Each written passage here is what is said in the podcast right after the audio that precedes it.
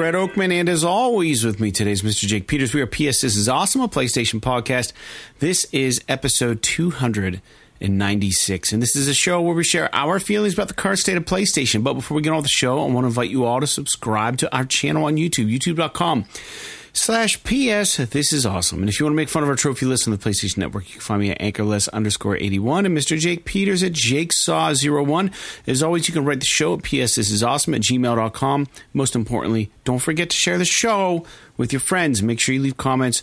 Rate this podcast as you see fit, meaning give us a 5 out of 5, 100% straight A, A plus, so we can build our audience. And as a reminder, this is a video podcast as well. So if you prefer, you can watch the show over on our YouTube channel. Be sure to subscribe to that. And for new and or long-time listeners, we have a Patreon. So you can support our show for $1 a month. It's a $1 level and the tier is called the one and only $1 club. Head over to www.patreon.com slash PS. This is awesome. Become a $1 patron and we will mail you a free die cut vinyl sticker in the mail.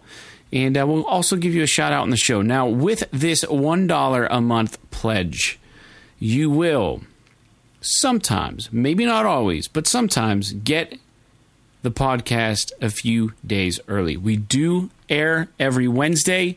This has been a recent shift for the show, and it seems to be working pretty well. So if you are a patron of the show, for $1 a month, you probably will get the episode earlier in the week.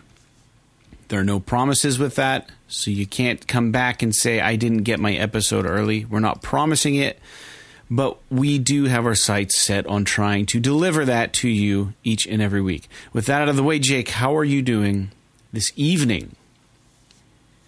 Uh, I'm doing pretty good. Had a it was a nice day today. I'm, I'm trying to take it easy because of the vertigo issues I was talking about in the last podcast, but so I didn't get to do a whole lot outside, which is unfortunate. But I was able to do a couple of things. Um, I bought so our electric bill recently has been super high, and so I want to get an idea of maybe why that is. So I bought this um, whole home like uh, power usage kind of monitoring kit, mm-hmm. and uh, basically you have to like go inside your breaker panel and like install these sensors and stuff like that, and it's you know something that I'm comfortable with just because of my, my job and like my training and stuff like that. Um, probably not something that I would advise almost anybody do just because, you know, you could get really hurt getting inside of a live electrical panel. Right. But um, basically, what it allows me to do is uh, I have this app on my phone now, and when I pull it up, it'll tell me like on the circuits that I have sensors on, it'll tell me like how much power that particular circuit is using, when it's using it, and I can map it to like how much money it's costing me and like all this stuff. So like I have one for example, like I have one on my pool pump and I have one on my water heater and I have one on my air conditioner and I have one on my my clothes dryer and, and stuff like that. And so what it allows me to do is just be like, oh well, maybe my fridge is just really fucking old and shitty. So I could put like a sensor on just the fridge, mm-hmm. and it'll show me like how much power the how much the fridge is costing me every single month, basically. Right. And uh, it's just a. I mean, it's something that really interests me, and it's also just something for me to see what I can do about trying to reel it in a little bit because my electric bill this past month is the highest it's ever been, and it was so fucking high I couldn't believe it. So like I almost thought that maybe there was like a mistake, like something wrong, you know. But uh, yeah, so that's kind of cool. So I've been dicking around with that, and then um, I just found out today. Did you know they're remaking the Toxic Avenger? Yeah, I just found out uh, my friend Mike Fritz sent me a. Uh, he sent me a link to the trailer thing, and he said this looks like it's going to be a lot of fun. And I didn't watch it yet. Yeah. Have you? But did you see the original? I don't know. It was. It's from a long time ago. It's like 1984, 1986. Probably not. Like that. It was like a. I've heard like of a- it, like but I don't. Campy. It's not bringing Yeah. like anything to mind. So um I'm curious how the remake is gonna how is gonna go. I mean, it's got I think it's like got some legitimate uh sort of Talent. work going into Mm-hmm. it because it's got like Peter Dinklage is in it, Elijah Wood, Kevin Bacon, That makes sense. freaking I mean I guess it's you know, maybe it's gonna be like if you watch the trailer, it it looks like they're really playing into the the campiness of the eighties. So I'm hoping that it that it hits well and is not just like super cheesy. You know what I mean? Um because I remember there was a time when Sarah and I were really into watching like a lot of these just like campy, sort of ridiculous horror movies from the '80s. Like, uh, oh, what was the other one? Um, the one where like the guy Reanimator, like that's another one. Or um, you know, uh, uh, there was another movie called Blood Car, which was really fucking awesome. Um, like shit that Keith would get a kick out of Oh yeah. but uh but yeah i i don't know i just i saw i just like happened upon the trailer for it today and i had no idea they were remaking it so it kind of makes me a little bit excited I I have to watch the trailer. I I like that stuff a lot. In fact, I got my my new Michael Myers mask for Halloween this year. And I'm excited about it. So, I'll leave it there. But yeah, I like that scary stuff. I really enjoy it.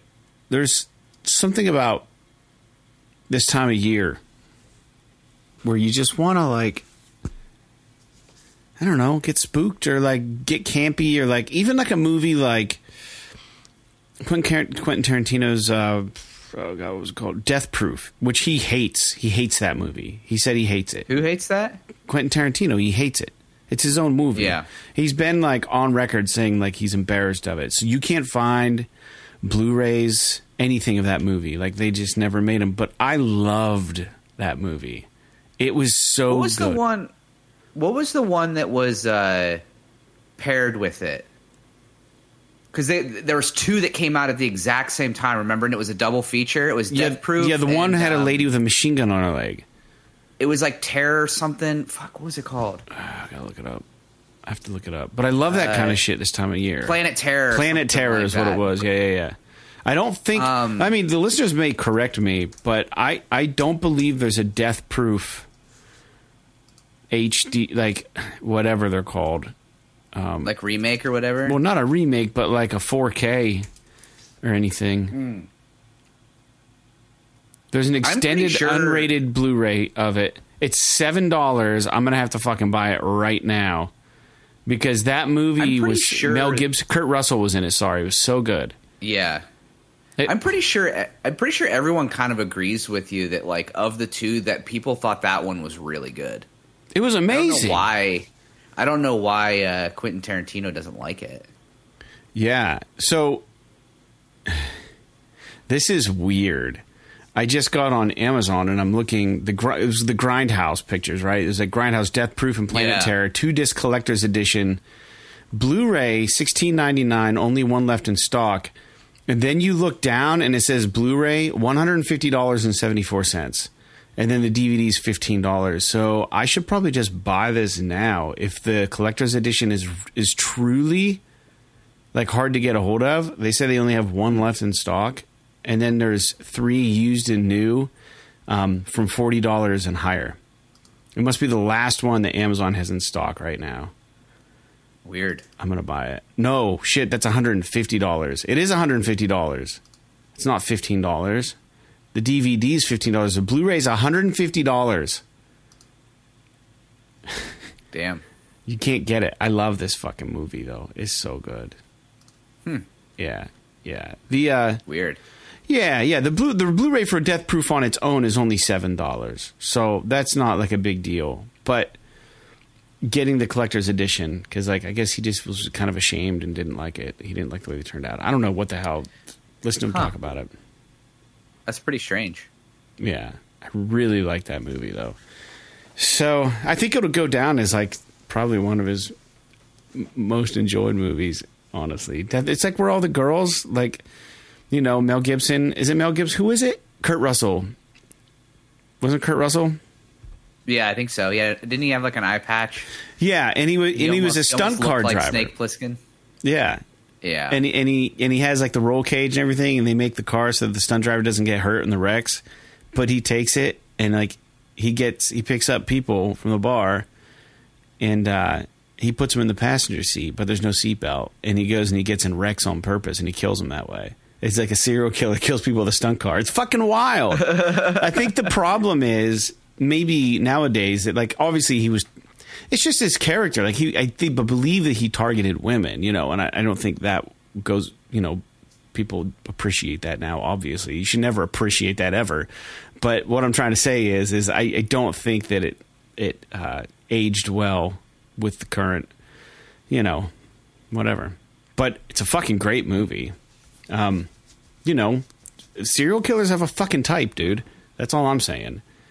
That's who Mel Gibson Yeah. was after, or whatever the fuck. Kurt Russell. Sorry, I keep saying the wrong thing.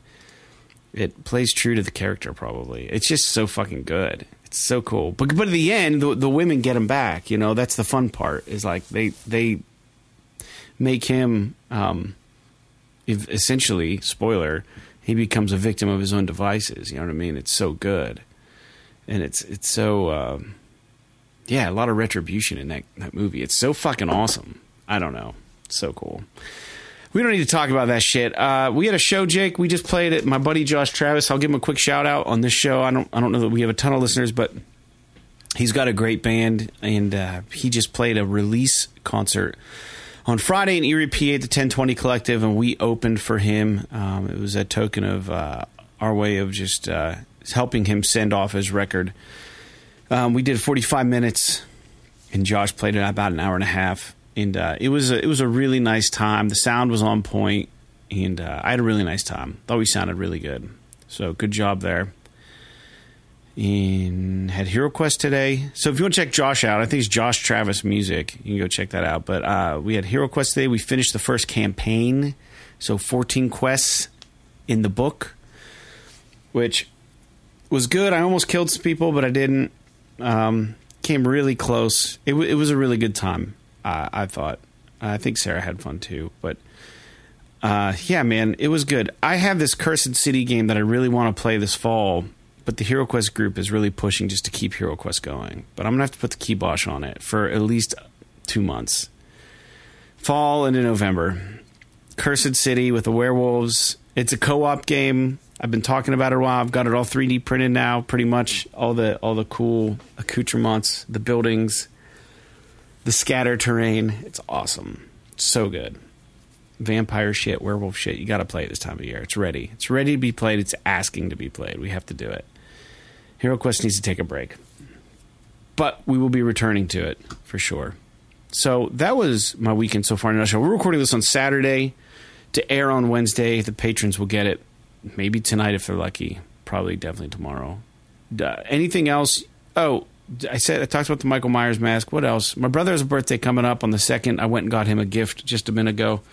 When I right after or right before I called you, I had picked up a gift for him. October second birthday. Um, trying to think what else was going on. Uh, that's probably the one if by land video is coming out on Friday. So by the time you hear this, listeners, if you want to check out our music video, be on YouTube, youtube.com slash one if by land PA or just maybe one if by land. I don't know what it is, but look it up.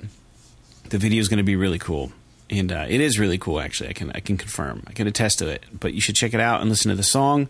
The problem with this music video, Jake, is that the video kind of doesn't require like a lot of attention, but like it's fun to watch.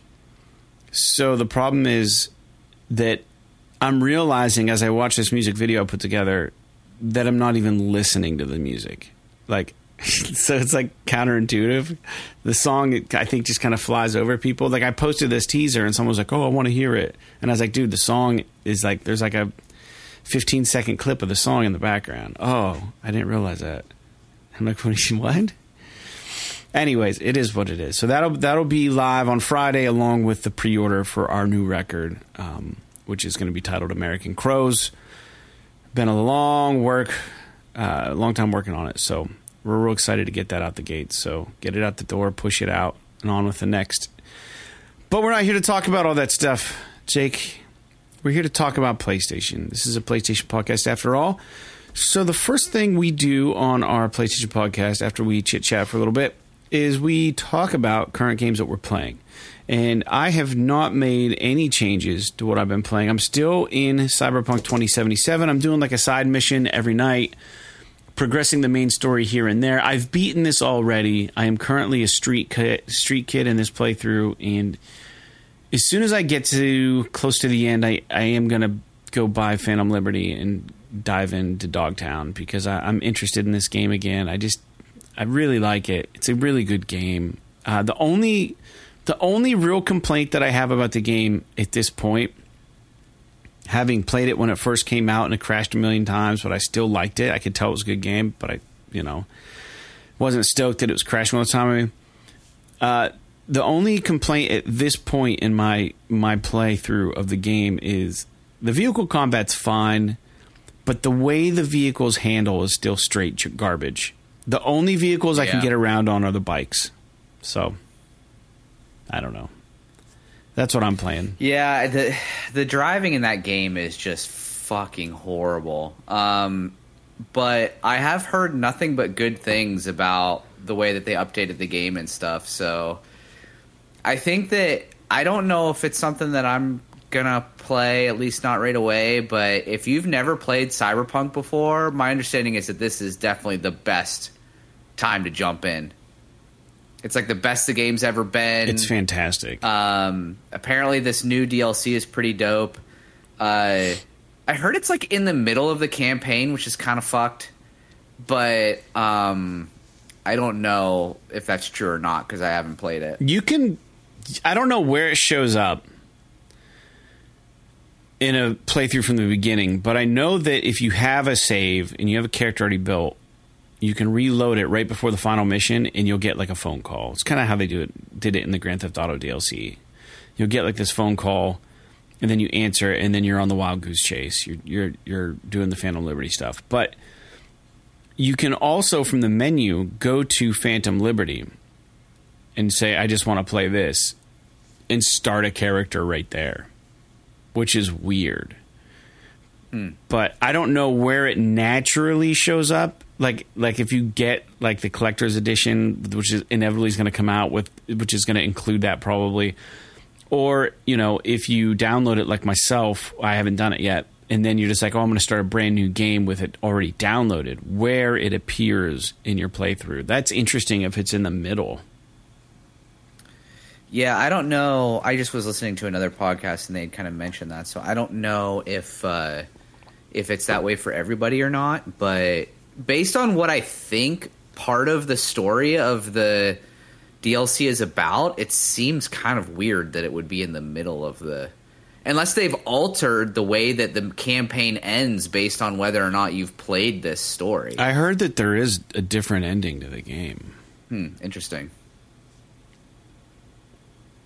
Yeah, Jake, what That's are you really doing? strange. What are you playing?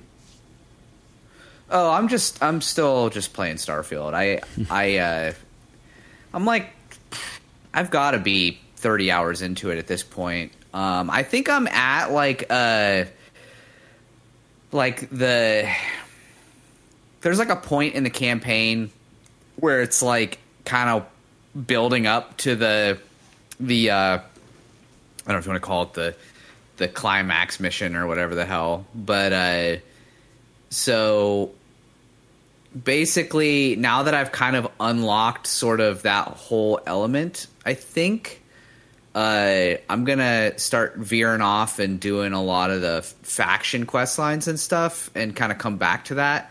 Because if if you've ever played a Bethesda game before, nine times out of ten, the main story is not very good. And it's always the faction quest lines that are the fucking best. I mean, the Fallout games were like this, the Elder Scrolls games were like this.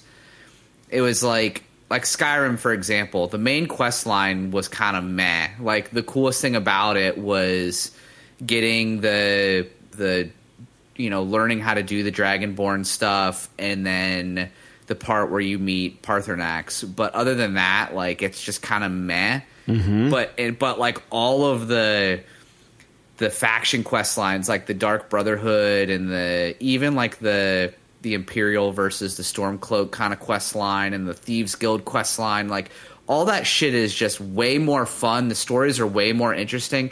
To me, it seems kind of strange, just from an outsider's perspective. Like, why are your side faction quest lines more interesting than your main story? Like, you would think, like, and this is consistent yeah. across all their games. So, like, I'm not really sure why that is.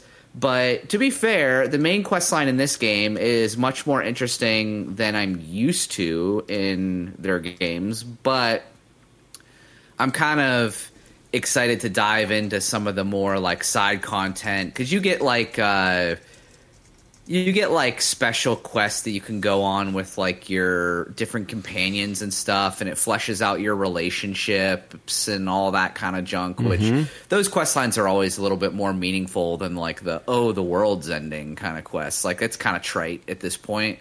Um, but i'm still really enjoying it. The ship combat is fun but i can't really figure it out. Like it's really hard like there are times where like if I'm one on one with a ship, I can almost destroy it every single time. Mm. Two on one with a ship, uh, not too bad. But there are times where I'll like like I was doing this simulator thing where you like join the one faction where there's a simulator where you can do these ship battles, and it like drops you into one where there's like three three or four ships that you have to fight at once, and I have no idea how you're supposed to be able to kill them all without getting killed yourself. Right? Because just like they can lock onto you with missiles, and like they're all kind of coming from different angles, so it's hard to really dodge everything. There's probably some like key system about how it works that I just don't understand. But uh, maybe there's like a hack you can do to like make it easy or whatever. But um, I don't know. That's kind of that's kind of where I'm at right right now, though. Yeah, yeah. Well, I'm glad you're enjoying it. I just, I don't know. I it's a game I'll probably never play. We've talked about this. Um, I do. So, so Spider Man's coming out soon.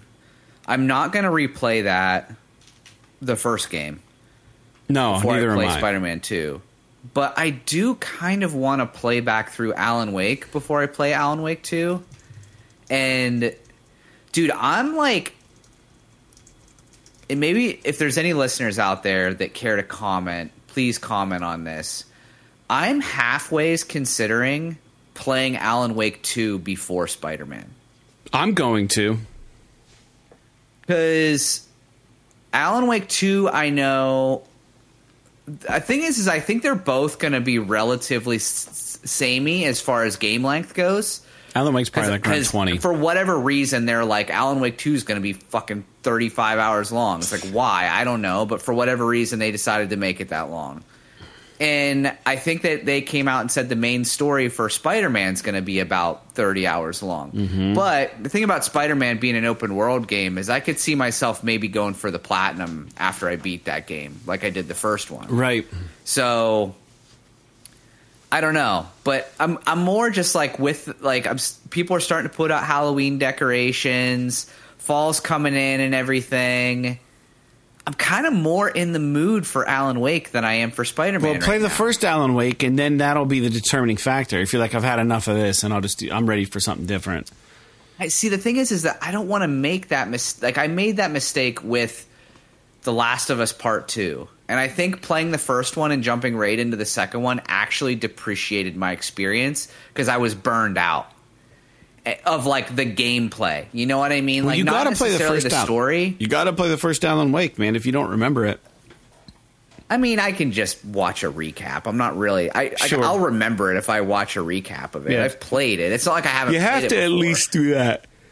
Oh, excuse me. Yeah, I definitely, I definitely will get a recap before I play the second one. But I'm just kind of laying out what I'm feeling right now. I just I don't I'm excited. I'm really excited to play Spider-Man 2, but part of me is like maybe I should just bang out Alan Wake first. Yeah. And then jump into Spider-Man. But I you know, I don't know. Maybe maybe people want us to talk about it, but it might be more worth like it might be better if we're playing the same game at the same time. Like we haven't done that in a while. Yeah. So maybe we should both just play Alan Wake first and then play Spider Man. I'm definitely buying it. Spend the rest, basically, spend the next couple of months just talking about both those games. A couple games, but at least we'll be on the same page. I don't know. If anybody has any opinions, please write in. But sounds kind of like a plan. I think you're right. I think you're onto something. All right. Well, very good. So, obviously, when listeners write in, we got to write them back and we got to talk about it because you you guys are the are the blood of the show, the blood and butter of the show. So, not the bread and butter, the blood and butter, dude. But we didn't really have any write-ins again, but J1 did write in, and as soon as the news broke, he wrote, and he said, "Breaking news." So again, this is listener feedback. I guess I should dial it back real quick, roll it back for one second. If you want to write the show, you can write us on our YouTube site leave a comment on the most recent podcast video. You can write us at our Gmail account, which is PS This Is Awesome at gmail.com, or you can leave us a message on Patreon. But you have to be a subscriber to do that. And uh, we would appreciate you to correspond with us that way, but we will accept all and any correspondence. So J1 writes in and J1 writes Breaking news Jim Ryan is officially planning on retiring from CEO Sony Interactive Entertainment in March of 2024 of next year. So, with that being said, let's just jump to that news point real quick. We talk about the news every show, and this is probably the this is definitely the biggest news point this week on the show. I mean, is it unexpected? Maybe a little bit. Is it? I don't know. He's stepping down, so he's not getting fired or anything. He's retiring from his role, and as we know, he's president and CEO. And uh, his time with Sony will end in March of 2024. So no predecessor has been named at this time. And also let it be known that it seems that the directional shift for PlayStation to approach games as a service was spearheaded by Mr. Ryan and while he wasn't the most adored PlayStation boss, I wouldn't expect Jake that the new boss, whoever it may be, come in and mix things up. So I would expect them to kind of stay in the same trajectory. And uh, I would say that Jim Ryan was is definitely more of a businessman than a gamer. And uh, I think that is the heart of where all the fuss came from, and all the PlayStation gamers who were upset with Jim Ryan. He's, he, he, he caused some controversy with the way that he was kind of running shit. But he's leaving in March of 2024. And uh, this is interesting. It opens up a ton of possibilities and questions. Uh, maybe Mark Cerny steps in. No, I'm just kidding. Why would they put him in a role like that? Uh, but what do you think, man? What do you think's happening?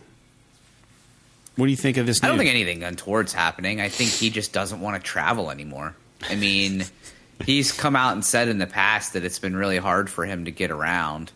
Uh, I mean, he lives in Europe, mm-hmm. but he like works in America, and he's always going to so he's always going to Japan and stuff. So, and he's I mean, he's probably in his mid to late fifties, I'm guessing.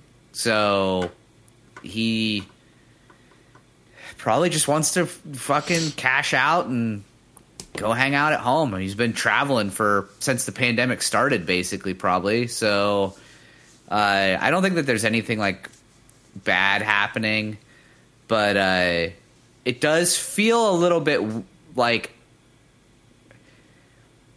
it feels like odd timing a little bit, or just like kind of bizarre. You know what I mean? Yeah. Like, you would think that there are other CEOs not necessarily for Sony, but maybe with other companies and stuff that would they try to go out with a splash. You know what I mean?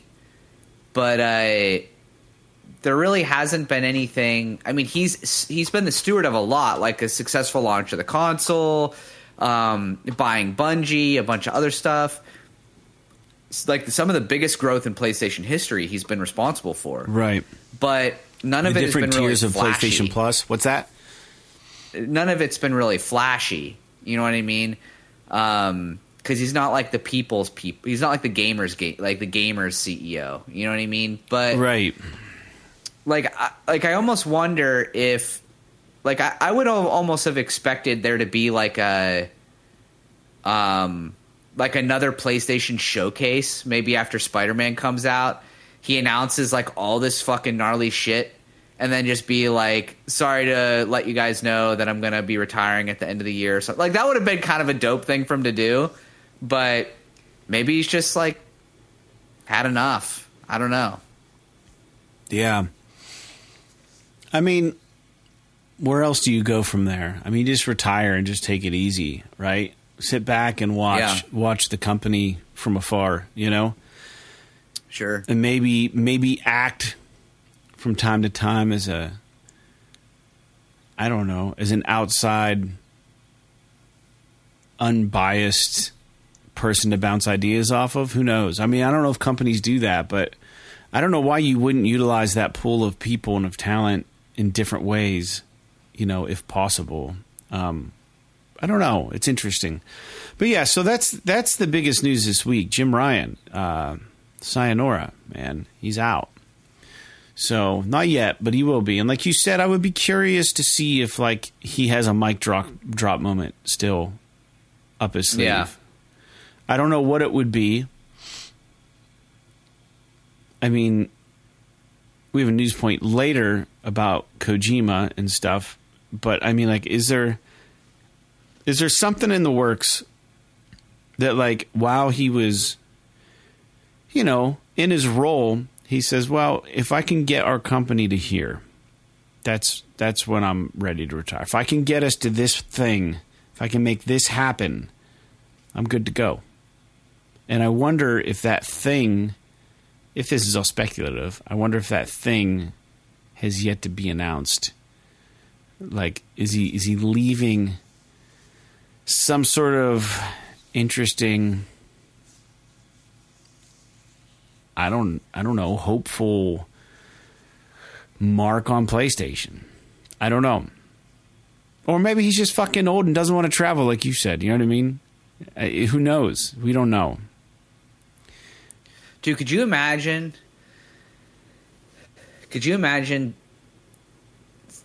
traveling three out of four weeks every single month? No, because I don't like airplanes. Being being gone on- for three weeks, then being home for a week. Being gone for three weeks, then being home for a week. That sounds fucking miserable to me. Is that I know what it was for people him? Like it? Yeah, I, th- I think it was something like that. And if you imagine doing that for four years straight, yeah. not to mention like doing that during the pandemic and everything, like how fucking crazy would that be? So, you know, like I said, it could be. I I would think that it would be a little bit more curt if it was a bad terms thing. Oh, but it yeah. sounds like everybody's everybody's really kind of complimenting each other in this process. So I think he just wants out. Is all. Yeah, Xbox boss said some nice things about him. Said he was like a a hard charger, you know, whatever stuff like that. Um, I'm sitting here, and uh, I forgot that this happened, and and this is going to be a little bit of a digression, but this guitar pick I'm holding right here, you see this? Yeah. It has a parrot on the back with a captain's hat with a question mark on it. And on the other side, it says Jimmy Buffett, I don't know, slash 2017. And it has like the little thing. Instead of saying I don't know, it says I still don't know. Jimmy Buffett died. I played a concert and his stage manager was at it. And he came up and he told me what a great set I played. And he was really happy to see that original live music was still good and going. And he gave me one of these picks from Jimmy Buffett's tour. And it's sitting here and I forgot all about it. And I just saw it and I was like, he died. Not the stage manager, but Jimmy Buffett died. That's crazy. I forgot that even happened. Fucking wild. That's wild. It is wild. Um, but anyways, that yeah, he gave me a Jimmy Buffett pick from that from that tour. anyways, I said, it was digression. I'm sorry. I just saw that and it was really fucking weird. Um, next news point, Jake. How about we talk about number number one on our notes, number two for the listeners. We talked last episode with the way that we're recording our podcast now, with when we're recording it. I don't have X timely access to the things that we normally talk about. So the PlayStation games leaked, the PlayStation Plus games leaked for October, and we knew of two of them. The two that we knew about and we talked about was that the Callisto Protocol and Farming Simulator 2022 were coming to PS Plus for October. And we weren't sure if there was going to be a third one or if it just didn't leak yet. Well, now we know what it is. So, as an update to our last show, Weird West is the third edition to the PS Plus games for October. Weird West looks good, actually. And I was watching when it came out different YouTube channels, and people were really enjoying this game. So I'm kind of curious about playing it, to be honest. But it's not the best time for me to get into anything new. Jake, have you Is is Weird West the one that's like uh, turn based? Yes. Yeah. It looked good. I remember when it first came out looking at it and thinking that like it had um I'm just looking at some uh I don't know. Devolver made it, but this says this says it's an action role role playing video game. It's got a ninety three percent on uh, Google for people who like it. I thought it was turn based, but it's a reimagining is of the Wild. West. It, it does look I'm look I'm watching it right now. It has some uh the combat has some like almost some like Hotline Miami kind of vibes to it. It looks. I don't know. It good. seems it actually seems pretty freaking cool. If I'm being honest with you, this would be a kind of a neat little palate cleanser Yeah. from some of the bigger, crazier games that I've been playing recently. I might download download this and check it out, just as kind of like something to play on the side. Yeah, this might I might have it confused with what I thought was like the the turn based thing, but I, I don't remember. But I thought Weird West was one that I had my radar on, but I never talked about it on the show, obviously. But it's one of those ones that looks like it's got like it looks like it's got like twin stick combat. yeah, it looks good. It hmm. it looks cool. Yeah. So just a quick update to episode 295. This is episode 296, obviously. And let's get on to the next news point. And uh, KOTOR, Knights of the Old Republic, the remake that was announced a while back now, is seeing a calculated removal of trailers that were put on YouTube and they're now they're now saying that it, it- these YouTube trailers have been removed due to the music licensing issue, and I believe that. That can happen all the time. But there was initial skepticism, Jake, that this was a sign that the game was in trouble, or maybe being a term I'm going to create shadow lifted off the net. Instead of shadow dropped, shadow lifted out of the air. Pulling it out of the internet so it looks as if it never existed. I don't know. This game, I don't think is gonna happen personally. It does have this feeling like uh, they don't care about it anymore, or like they're trying to kind of sweep it under the rug a little bit. So I, I don't know. I'm, I'm not sure that the removal of the trailers and stuff, if that is any deeper than what they've said, but I think that there definitely is some turmoil going on here with uh, with this game, and I'd be shocked if we see it anytime soon. And dude, who knows? I don't because I don't think that uh, what was that studio that was supposed to something with an A that was supposed to do it, but I I, think that they've basically established that they're not um, they're not capable. So I don't know. I guess we'll have to see what happens, but this could very well just be a, a simple licensing issue. But there's clearly more going on with this game than simple licensing issues on YouTube trailers. If it was really like something that they that Sony really cared about, they would have made sure that uh, this stuff was all the licensing was taken care of. Right. you know what I mean? Like I, I don't know. I don't know what else to say. it definitely makes you think maybe may, maybe maybe this is Jim Ryan's mic drop. He's like, guys, I'm out. Here's KOTOR remake. I doubt And it. it's a piece of shit. Yeah. I mean, anything could be possible. You know what I mean? I guess it could be a piece of shit. But that's interesting. I thought that was really interesting. And, you know, I've uploaded shit on YouTube with my music on and have ran into Spire. ran into music licensing issues. And I'm like, but I'm this musician. And like, sometimes it's easier just to pull shit off than try to fucking debate with YouTube staff about what you own and what you don't own. So, yeah. Or maybe they're pulling trailers because they, they realized that the announcement was way too early, right? That could be part of it too. If they've tra- if they've changed uh, developers or something, I mean, it could be crazy, right? But Yeah. yeah, I don't know. I think there's been it, basically everybody's been saying that Aspyr is not the jam for this. Yeah. So I guess we'll have to see. Yeah, wrong band. All right. So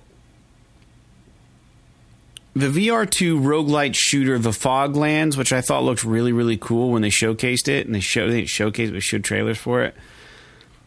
It's now going to be optional VR, which I don't know how I feel about this. It's like is it was it made for VR or this is like the reverse of what happens, where like a game's made for the flat screen, and they're like, "Oh, let's make it a VR game."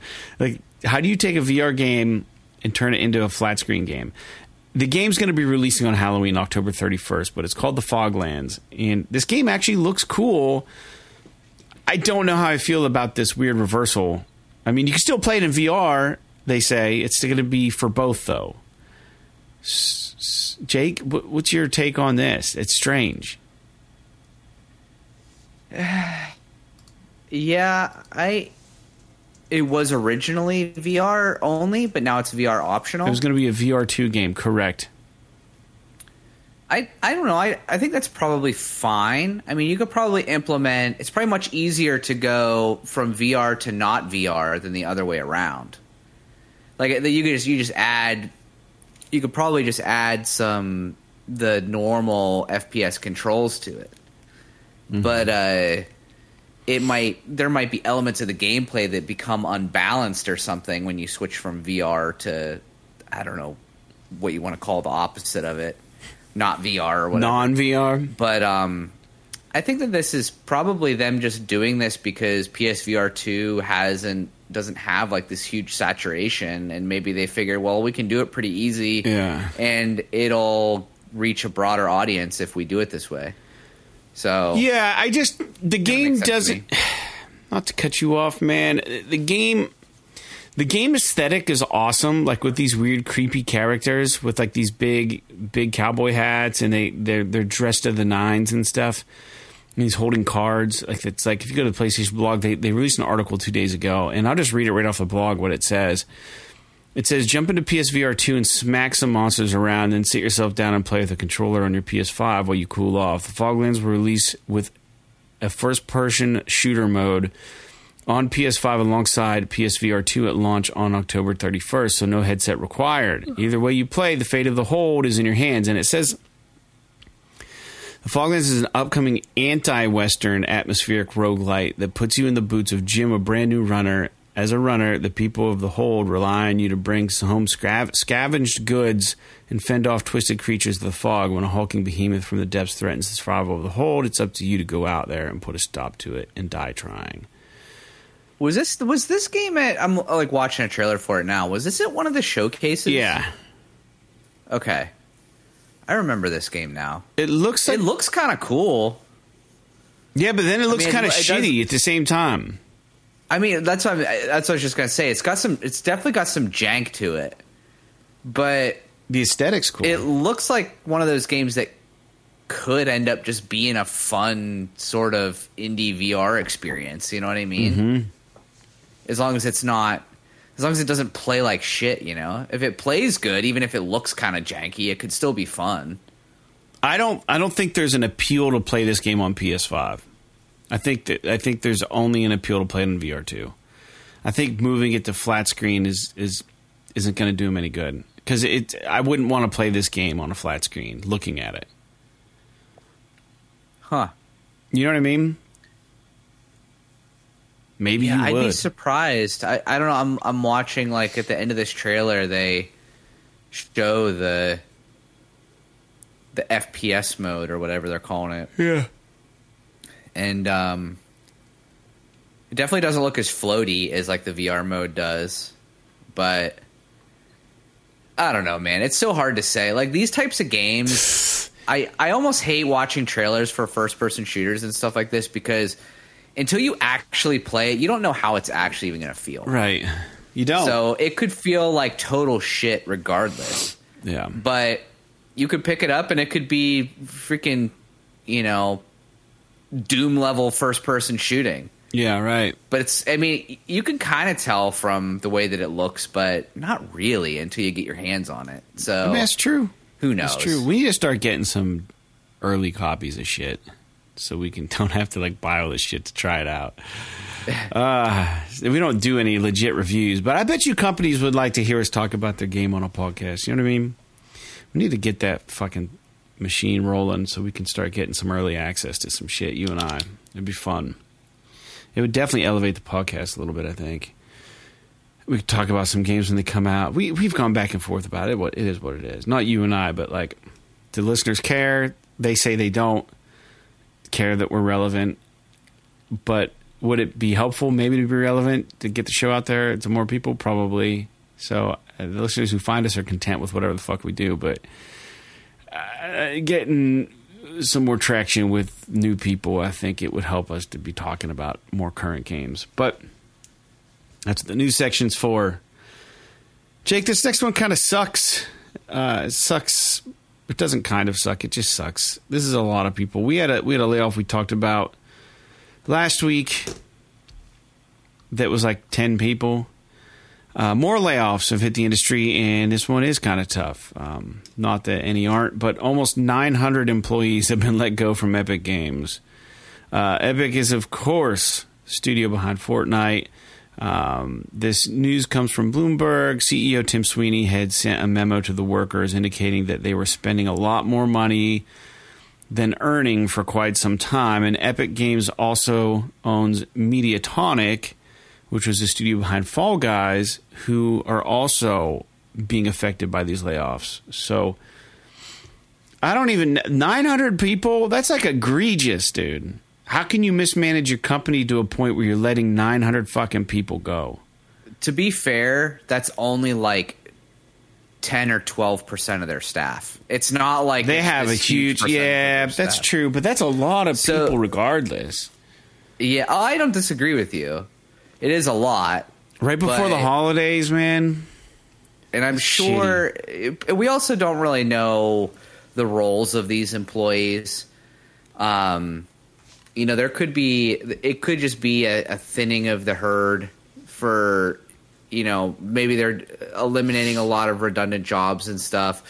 Obviously, we don't want anyone to ever lose their jobs, and this is a lot of a lot of people. So certainly there are are valuable employees that are going to end up losing their jobs because of this but um, Epic's huge. The economy is in a weird place right now, and it's you're starting to see a lot of companies be a little bit more careful about the way that they do business, especially with interest rates being so high and all this crazy, all this other crazy crap going on. Yeah.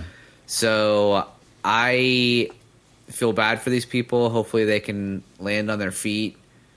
Um, it's hard to believe that a company like Epic can, who's got Fortnite, they've got Unreal Engine.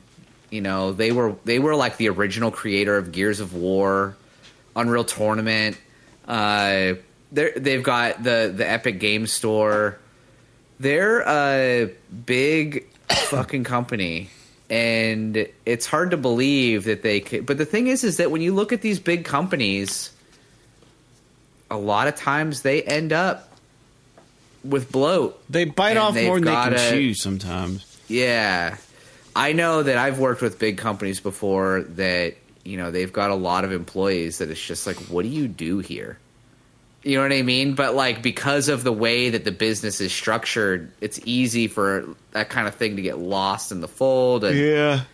Maybe maybe they're tightening their belt and so they're going through like all their staff and being like who can we afford to who, who must we keep and must we not keep? It's uh it's a tough thing to talk about because you obviously don't want people to lose their jobs. But at the same time from the you know the business side of it they're probably like well we have to do we have to manage this better and part of that is You got to put a tourniquet on the fat a little bleeding, is what you got to do. yeah and i have a hard time believing like when you say they're spending more than they're making like that's fucking bullshit but um it could be because they're making billions of dollars just on fortnite Well, I mean, could you imagine? Like, J- Jake, I I don't even know how a modern day mom and pop company can pay to employ people a livable wage. yeah I mean, you have to fucking be making hand over fist money.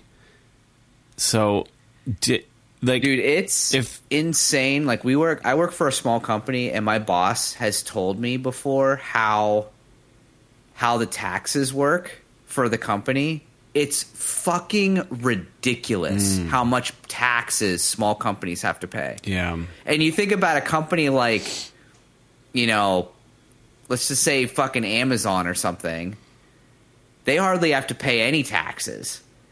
But you talk about a company like and i'm sure i, I don't mean to start a political argument because this inherently becomes one all the time but like i work for a company that there's like 10 or 15 of us that work there and my boss basically like for every employee pays like 50% in taxes on them. Because like you like he has to pay tax on like he has to pay tax on us and then he has to pay tax on every dollar we produce. And then you know like there's like all this weird shit. Like he was doing the math for me at one point in time and it's like you're right. How can a small business even afford to fucking pay anybody? I don't understand. And especially now where inflation is so high that the cost of living has gone up Yeah. and people don't want to pay more for anything yeah. so it's like, dude, what do you do? I don't know. And I'm not saying that Epic probably not tax related. This epic not situation. this. you know, I I imagine that they're a business that that operates in good faith. Yeah, but I would imagine too. The thing that sucks is like, if you're looking at your employees and 900, while it affects all these people personally,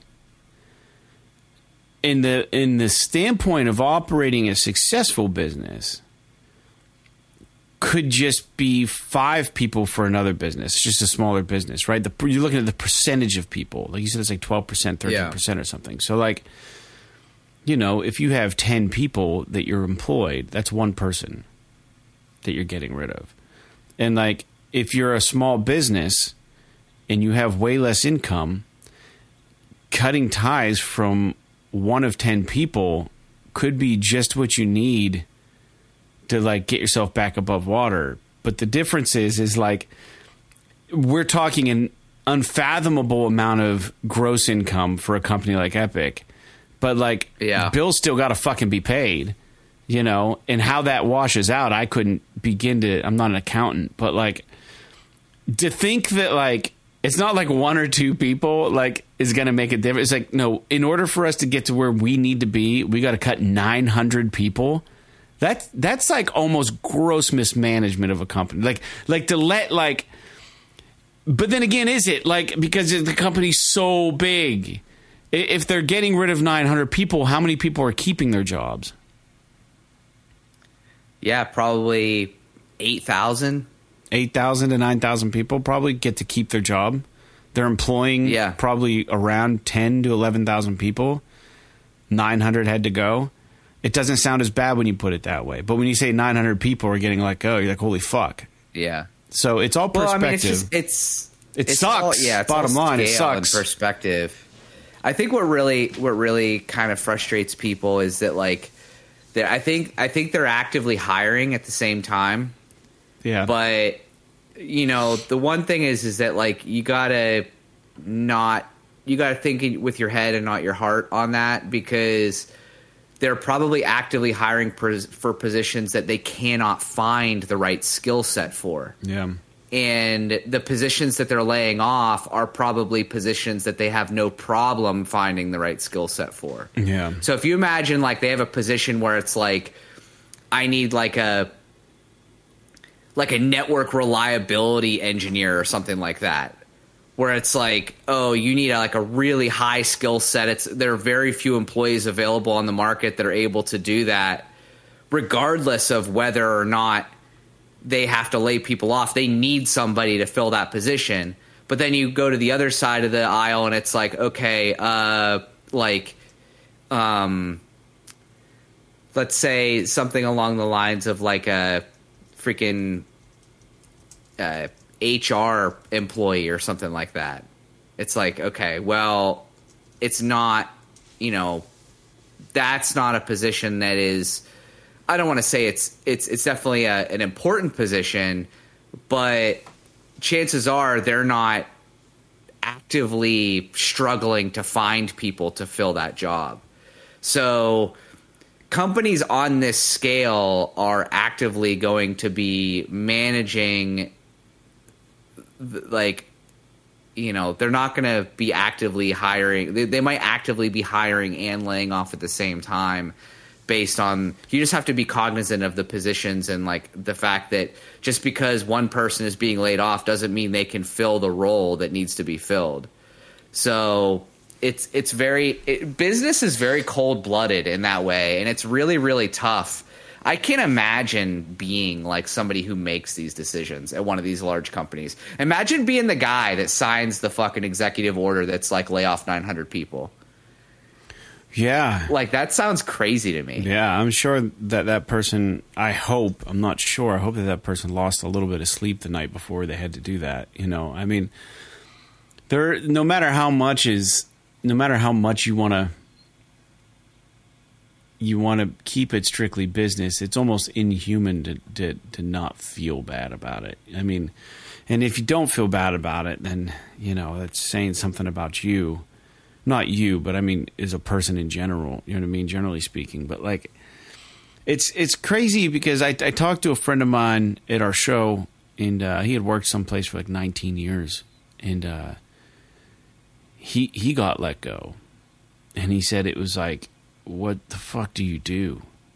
You know, what do you do when you when you when you're committed to work? It's, it's hard. It's got to be so hard for so many people. I don't know what I would do, man. I'm just you know, um, I don't know, it's just a lot of people, man. I, but I, I hope that they find somewhere where they can still continue to work in the video game industry if that's what they want to do. Yeah. So you know, it's it's probably hard enough to get into the games industry as it is, let alone to get in in with a company like Epic and have like a, probably a pretty well paying job. And then to feel like you've got finally your feet underneath you, and then just like get told that like they can't afford to keep you anymore, which would feel like it's not that like you can't do your job. It's like we just can't afford to pay you anymore because we don't have it. and you're like you're like, what the fuck? You're Epic Games. How do you? How can you not pay me? Whatever you know. I don't know. It's got to feel kind of shitty to get that. Sure. But anyways, let's move on. Anyways, best of luck to those people.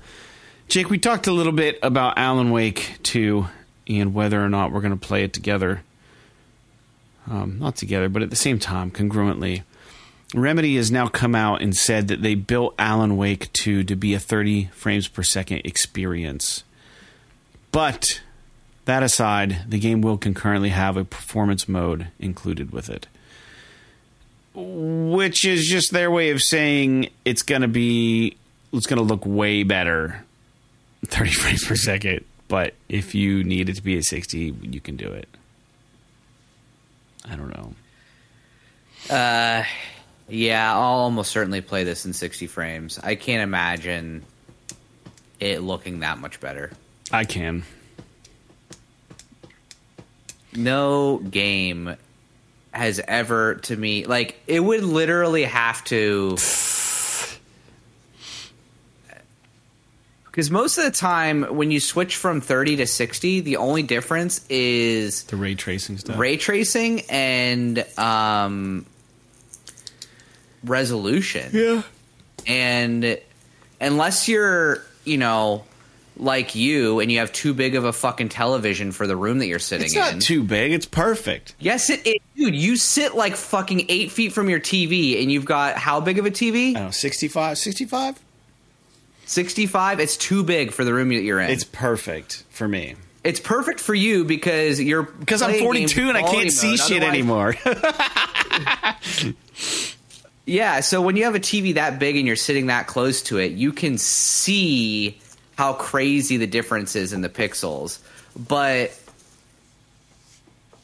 yeah, man, it's uh I literally 9 times out of 10 when I switch between these modes in these games, um I can note I can tell a difference, but I'm like I don't care. It doesn't look that much better. yeah. So, and, and to be honest with you, even if it did, I, I'm just kind of over it. I just want it to feel good when I play it. I've seen enough pretty games that like I don't need to, for it to like like I'm not going to even really be like after the first hour, I'm not going to be like oh the, Right. like drooling over it. I'm going to be focused on what I'm playing. Yeah. So yeah. No, I. That's just my dude. I get it. I do because I play at sixty also, but this cyberpunk game in thirty, dude. It to me, it looks fucking night and day difference. Thirty and sixty because all the crazy lighting in this game, like in Night City, and like thirty and sixty, dude. They look very, very noticeably different. They also play very fucking noticeably different. So I just wish that, I can't wait till we get to a point where we can just thread the needle a little more on ha- having the game look like Cyberpunk in 30 but play if it's 60. I just want to get there. yeah, buy a PS5 Pro. You'll be able to do it. PS5. No, you won't. PS5 Pro won't be able to do that. Yeah. Why wouldn't it? That's the whole point. We'll The see. whole point of the P- the whole point of the Pro model is so that you can play It's not games out yet. 4K 60. It's not out yet. I know, but that's that that's going to be the point of it. Uh, if you can't play I thought I time traveled for a games minute. like that, if 4K 60 like there's no fucking talking. point in releasing it. It's not it's going to bomb. So Yeah. Dude, the way you were talking, I literally thought I missed something. Like, I thought it was out. Like, I was like, what the fuck is No, happening? no, no, no, You're no. like, dude, just get a PS4 Pro, PS5 Pro. I'm like, what? no, what the no, fuck do no. you It- know? No, you do know. I mean, yeah, that that is always the that's always the selling point for those pro models. But honestly, uh, the listeners are probably just get a fucking high end PC and do it that way. Nah, fuck that. Yeah, I ain't PC fucking with sucks. it. I ain't messing with it. I, I I have a gaming PC and I I prefer the console experience. It's way more convenient. yeah, And a lot of PC games are like, yeah, they they look the games look the best and run the best on PC, but they're also broken a lot of the time when they're not broken on console. So I don't really know what to say about that. Anyway, moving on. I'm typing this. Hold on. Jeez. I'm just like, I was like, here's the perfect opportunity.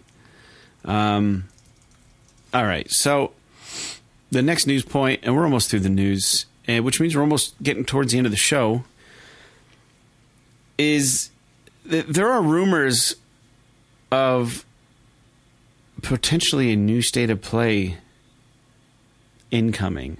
And the only reason that this is a rumor is because like some sort of assistant to Hideo Kojima posted a picture of him sitting in front of a fucking computer where you can't see the screen, but you can see just enough of the screen to know that it's video editing software.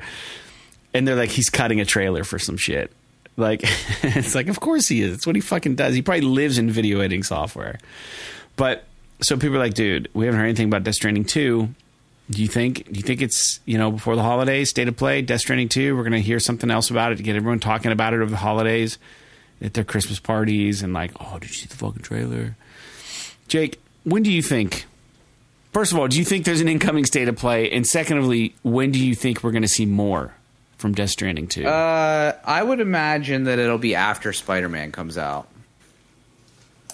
Between Spider Man and the Game Awards is when we'll get the state of play. It might even be like a couple weeks or a week before the Game Awards. You know, just like kind of to preempt it a little bit. But I don't know. I mean, but that would be my guess. do you want to see more of Destiny 2? I don't really care. Um, We got a a lot. Care in that, like, what's that? We got a lot of Death Stranding 2 already. We've gotten a lot Yeah, of I fucking mean, shit for this game. It would it be cool to see another trailer? Yes, but only because I love Kojima trailers, but not necessarily because it's Death Stranding 2. It could be, you know, a freaking trailer for Furbies or something, and if Kojima cut it, I'd be all about it. That should be amazing. Because he's gonna dude. pick some dope ass track and it's gonna be cinematic and amazing. But uh yeah, I don't know. I mean, I I am excited though about the prospect of a new state of play because hopefully they're going to uh, shed some more light on what's going on within PlayStation because we're really we really don't know what's next as far as games go, other than Spider Man and Wolverine, essentially. I still have fantasies about Resistance coming back. It very well could. It very well could. Yeah, I don't know. We'll leave it at that. When do the listeners think that Death Stranding 2 is going to come back? I know that we have listeners who enjoy Death Stranding, and I was late to that party, but I loved it playing it. I fucking love that game. It is so good. I'll never play it again because it was just too much, too much of my life, but it was awesome. And Jake, I highly recommend you dive back into that one. Last news point. I might, yeah. You should. Last last news point for the day. Jake, we have been open on the podcast before and we will be open on the podcast again down the road. We both really like Naughty Dog and I would say that we're probably in the majority. We appreciate the games that they put out and uh, they have this thing called The Last of Us Day. So this happened, um, which is they used to be called Outbreak Day. They got rid of that because they didn't think it was very, uh, very cool to call something Outbreak Day during COVID when people were dying. So you know, much respect to them for having a little of a, of a tact about it. But they changed it to The Last of Us Day. Still the same date. I think it's September or something. But this day came and went, and Naughty Dog tweeted about it, and they said there will be no new game announcements, there'll be no new game anythings. We're just going to celebrate The Last of Us Day with you guys. And they did a live stream. They had some new merch, like Ellie's backpack and some other things for The Last of Us. I have here in the notes like what what is the deal with factions? What is the deal with The Last of Us 3? But as we pull away further and further from The Last of Us Part 2, and with the depressing news, or maybe less depressing and more kind of gobstop news that The Last of Us factions wasn't on a trajectory that Sony was cool with, I feel truly that Naughty Dog has lost some momentum at this point. And this, this unfortunately, this Last Day coming and going with nothing. Naughty Dog has done a lot of things where it's just been a lot of nothing, and it's just starting to feel. And I know they're gonna whatever they do say whatever they're gonna say, it's gonna be fucking top tier banging. But like, I feel like I'm not as amped on this studio, and I wonder if people are feeling the same way about them right now, or you know. Do we need to see something? The only thing we ever got from factions was like a still, some still artwork, and then they, I think they gave some cosplay tips recently before Comic Con or something, and it was like, here's uh, how to dress up for factions, but there they they specifically said not factions the game, but like factions from The Last of Us Part One online factions. Here's how what those people wear. Here's how we would do it. Mm-hmm. So they are very guarded about what they're working on, rightfully so. But that news story came and went about factions kind of getting waylaid.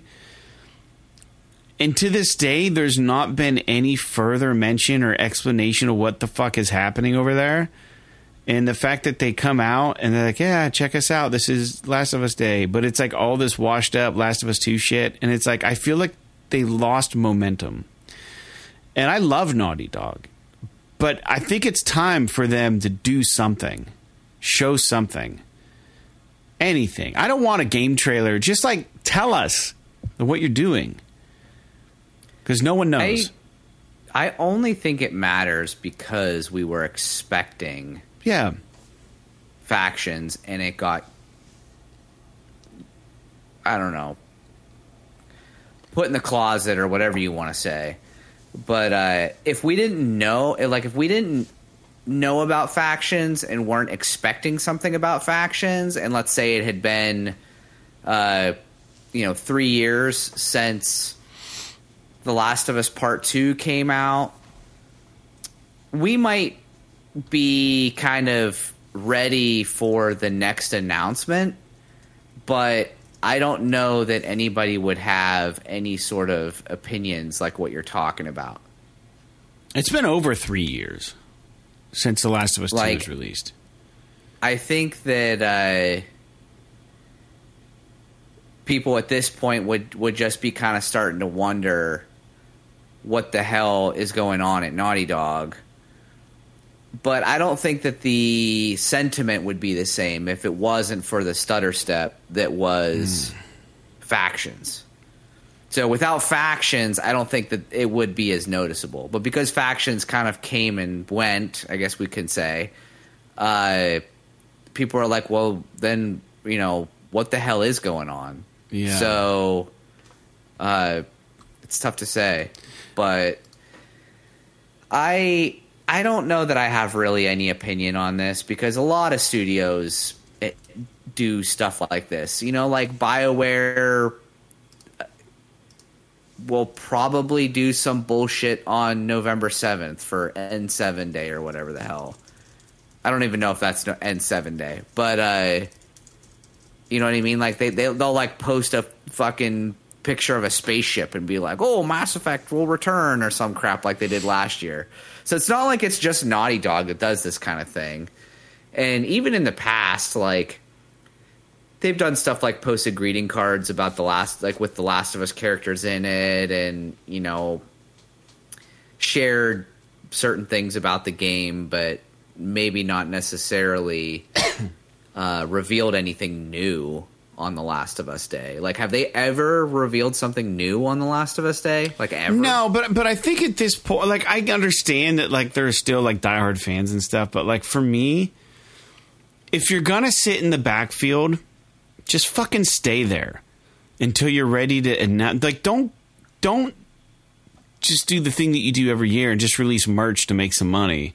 Like and I'm sure Sony made the merch. I don't think Naughty Dog made it, but like it's just I don't know. Like like you said, like pick pick pick what you're gonna do here. Like and and they did try, and I'm not I'm not at all shitting on them. I love Naughty Dog, but like they're my favorite studio. But like it's one of those things where like I I'm okay with waiting, and we're gonna have to wait.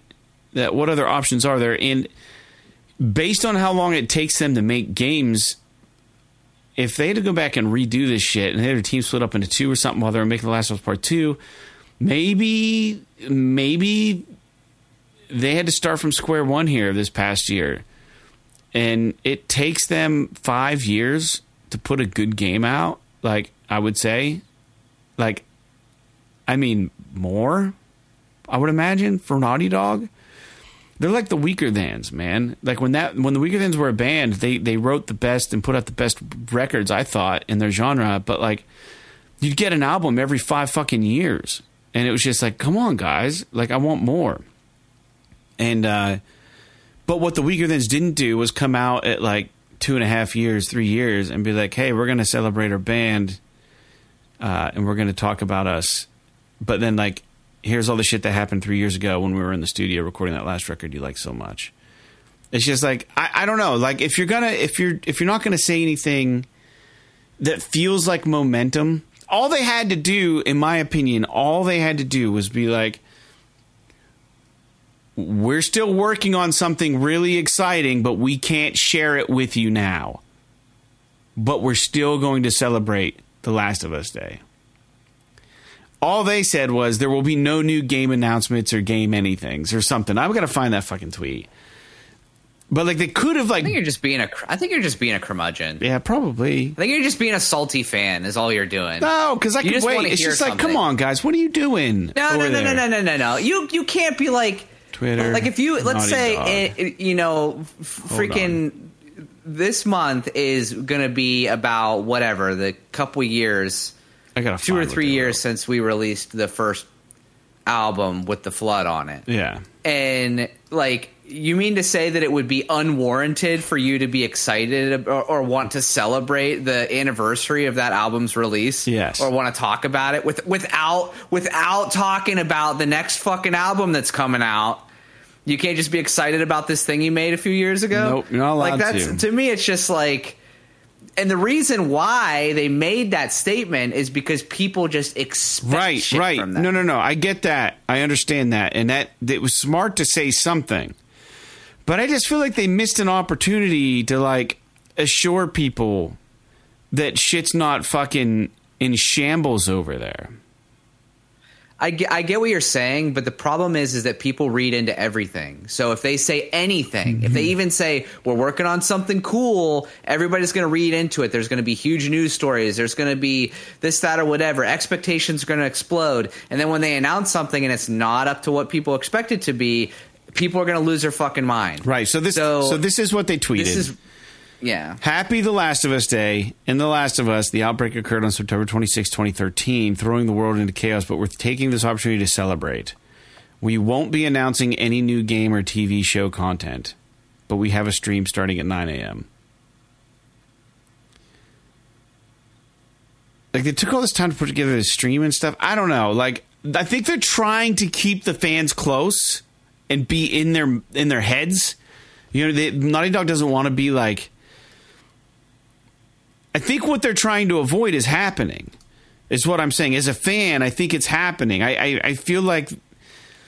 When was the last time they were even in a relevant conversation recently? When we said that, like, Factions wasn't coming out, which is so, like, not Naughty Dog. So it's concerning. It's just a little concerning still, I think, to me. And, like, this just kind of, like, I think it's just, like, fortifies my opinion on that, that like I'm not sure what's going on over there. Like I- before there was no doubt that whatever the fuck they were doing was going to be fucking rad. I didn't I, I wouldn't care if I had to wait 10 years for it because whatever they put out is going to be probably my new favorite fucking thing. I, sure, sure and I still kind of feel that way, but like I feel like there was a shakeup over there, dude. I feel like some I sh- think this is just I think this is just a product of rampant expectations and them never like always producing something better. Yeah.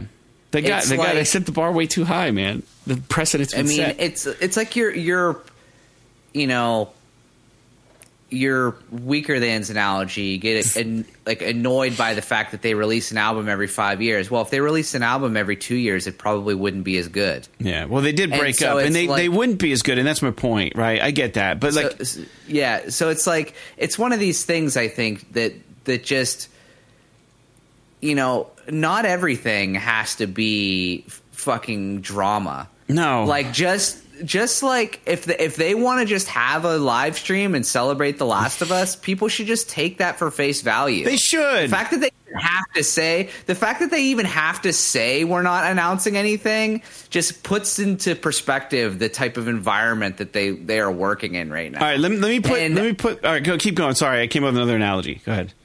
Yeah. And and so like for me, it's just like my whole perspective on it is that I know whatever the next game they release is, I know it's going to be great. And I and I'm my understanding is that Factions was almost certainly a great game. It just wasn't able to be monetized well enough. That's why it was put on the shelf. So it's one of those things where like I know that whatever they make next is going to be le- nothing less than great. So I'm just just go with the fucking flow until they announce something. Right, right. And, I mean, yeah, that's easy. I here's the thing. I hate spiders. Right here's my new analogy. Hate spiders. I see a fucking huge ass spider running through my house. I'm uneasy for a few days, right? But then, like, I don't even care. Like, I don't even care about it. Um, I know it's in the house somewhere. I know it's doing its fucking thing, and I'm okay with that. Just don't fucking be crawling around where I'm at, making me think about you. And like that spider inevitably will run out at some fucking point, and then I'm like trying to fucking murder it and kill it or like get it out of the house. But then like I'm reminded of it and how I don't like what's happening with the spider in my house. It's almost like I think they would have been better to not. I, I get what you're saying. You have every right to celebrate something beautiful that you made. You should celebrate the game. You got a community. You got people who want to do this. But for me personally, this was nothing more than a reminder that factions has been delayed. And uh, yeah, maybe I'm being negative. Maybe it's Saudi fanboy stuff. But like, I looked at this and I'm like, this is the one studio that I fucking need a game from on the PS5, like made for the PS5. And there's not been any transparency with the fans about what even really fucking happened.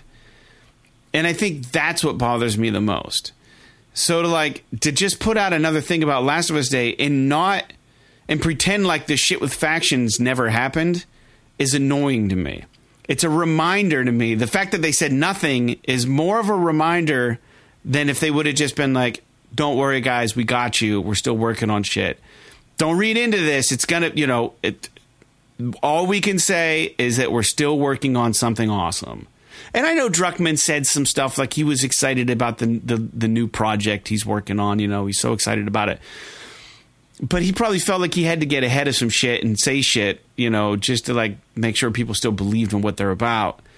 But then that news dropped, and I think it scared people, man. And it, and it didn't really affect me much to begin with, but like this, the radio silence from when that that story about factions hit, which I don't know when that came out. It seems like it's been at least almost half a year at this point. Maybe it's been four months. I don't know how long ago it was. We've not heard anything else about it. N- not so much as a fucking fart. Like nothing. There's been nothing. Like this is this is Sony's biggest, arguably biggest fucking studio, and this shit hit the fan, and they're just pretending like it never fucking happened. And it's like, what are you doing over there? Like I don't I don't need to see anything. I don't need a game title.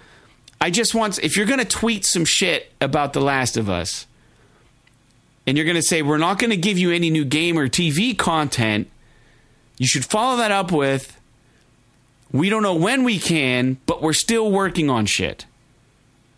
Because as far as we know, it's just fucking hot air over there now. Like we knew factions was happening.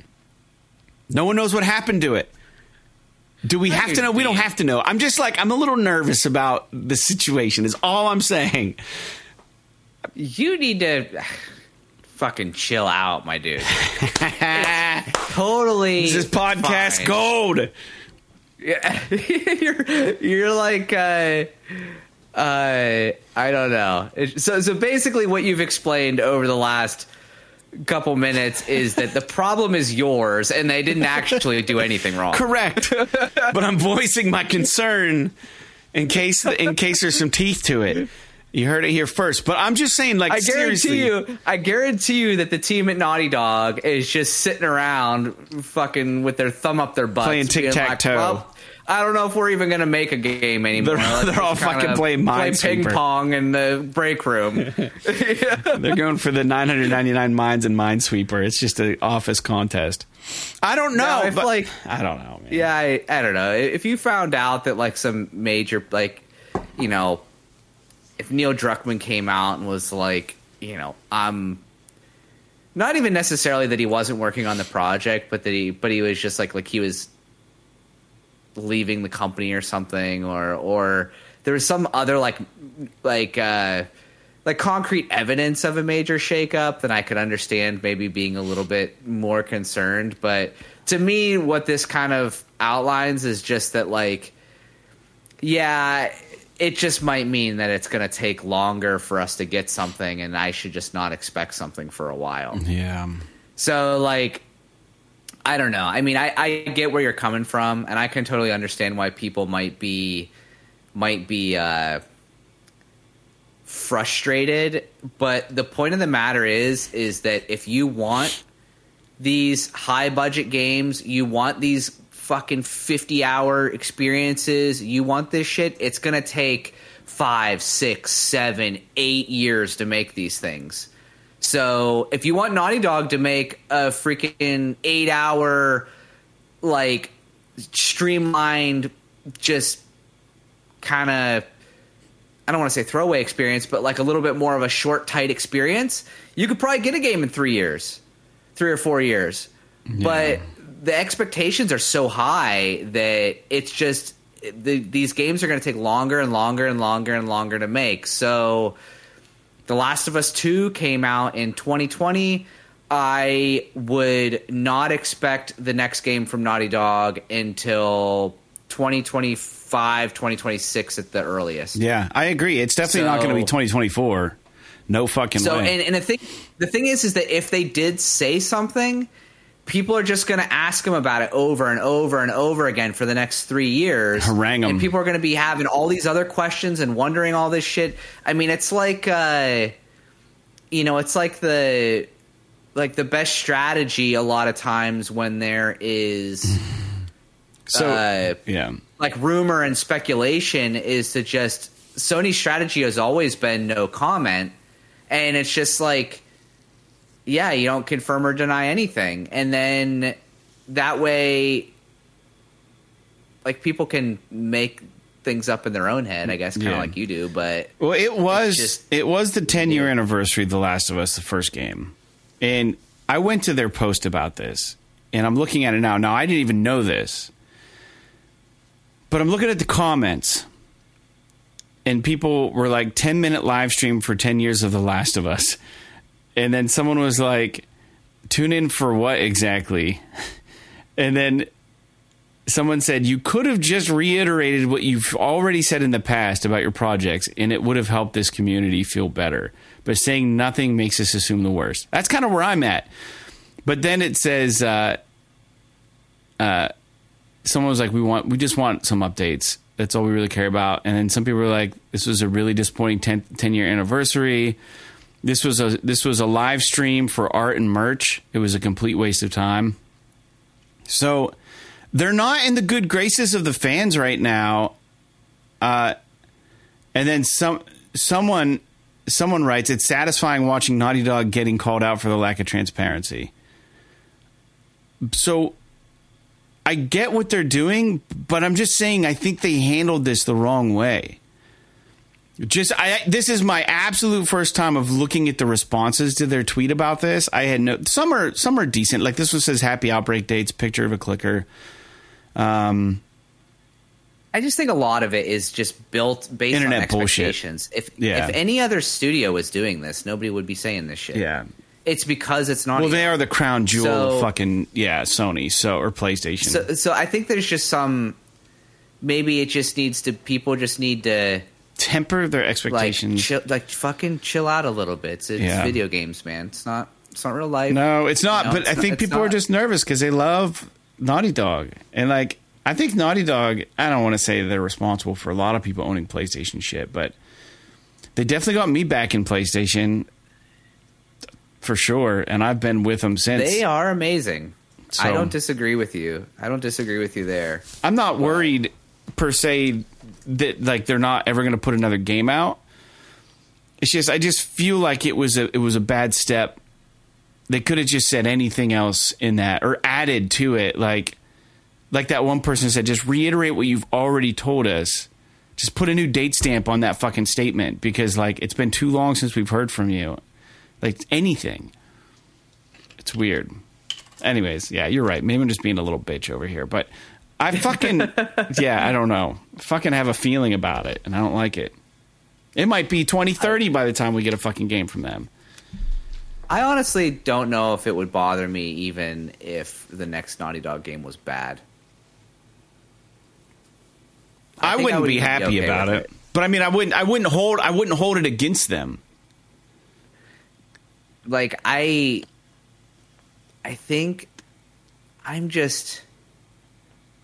I love video games, but I'm very cognizant of the fact that they don't matter. Right. You know what I mean? Yeah, yeah, like yeah, they do, they do matter to a lot of people, and they're very important to a lot of people. But the people, like I think, a lot of times people forget that the people that are making the games are also people Yeah, that have lives not- just yeah. like you do, and so they have to navigate this minefield that is Oh. fucking people's fandom. Yeah, right, and so they maybe didn't make the right decision with doing this like merch fueled live stream or whatever Yeah. but I guarantee you the pushback that they got on it was not was not like you know probably equivalent to what they should have received for that.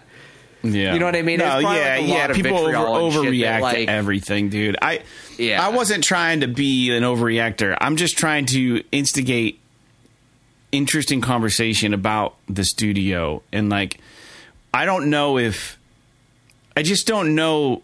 They have to do something. Like they had to do something for Outbreak Day, right? They have to. It's their property, and they should, and they're proud of it. But I would I would have included a one sentence blurb, just like you know, not even stay. You can't say stay tuned because that just means like it's coming soon. You you just have to say for those who are concerned, we're still working away over here.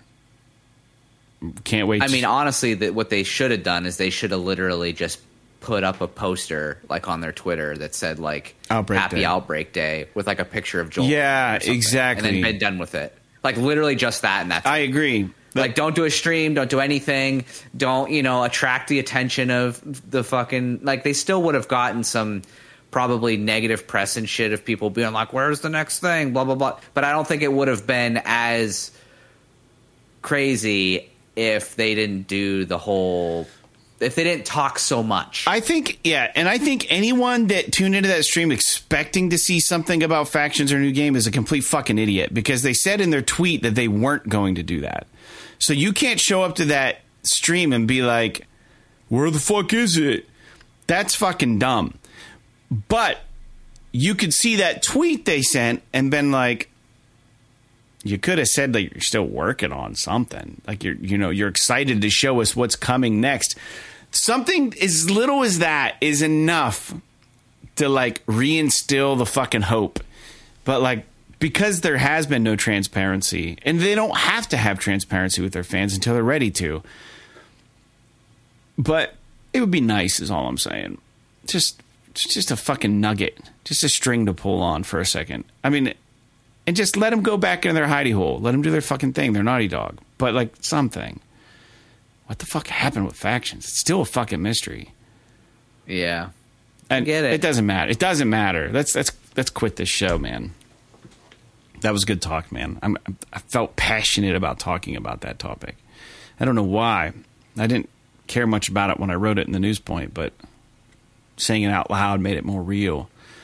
Um, manifested it. We talk about new games every podcast, every show. Talk about new games. and uh, we talked about the new games already because we recorded our last episode 190 295 we recorded that i think on wednesday tuesday night so we talked about the games that were dropping and the site that we go to pushsquare.com does not have a current list of upcoming games so we're just going to skip this over we'll be back next wednesday with a list for you pulled from pushsquare.com but in the meantime, if you're curious about what games are coming out on the PlayStation Network, just go on to the PSN and uh, look at their new games. I think there's some shit, but that's all I have about that. And lastly, Jake, it's time to close the show out. Do you have anything that you'd like to discuss before we wrap things up here? Nope. Uh, nope. Jeez. I'm I'm getting tired. Yeah, me too. I'm kind of sleepy. Um, I wanted to do some more painting here tonight, but I don't know if I'm going to get to it. Oh my god, I'm trying to like type. Hold on one second. 34, 45. Type in the notes real quick, and then we'll close out. And then what time is it now? 135, 53. 135. Ah, Jesus. This OBS, every time I try to type something on it, it uh pulls up a weird message. It must be like a shortcut that's like triggering something. Well, guys, that's it for the show. I hope you've enjoyed our conversation. Hopefully, you have something to say. Write into us, as always. We will be back next Wednesday. And for the patrons who are subscribed, thank you very much. And uh, for those who aren't, dollar goes a long ways for us. And uh, if you have it, great. If you don't, no problem at all. Uh, it's never expected, but we do appreciate it. So, with that out of the way, I got nothing else to say, but have a great week enjoy this last little bit of fall, nice weather, and uh, until next time. Like Evil Dead the game, Enemy of the State, and Elemental War 2. P.S. P.S. This is awesome. This is awesome.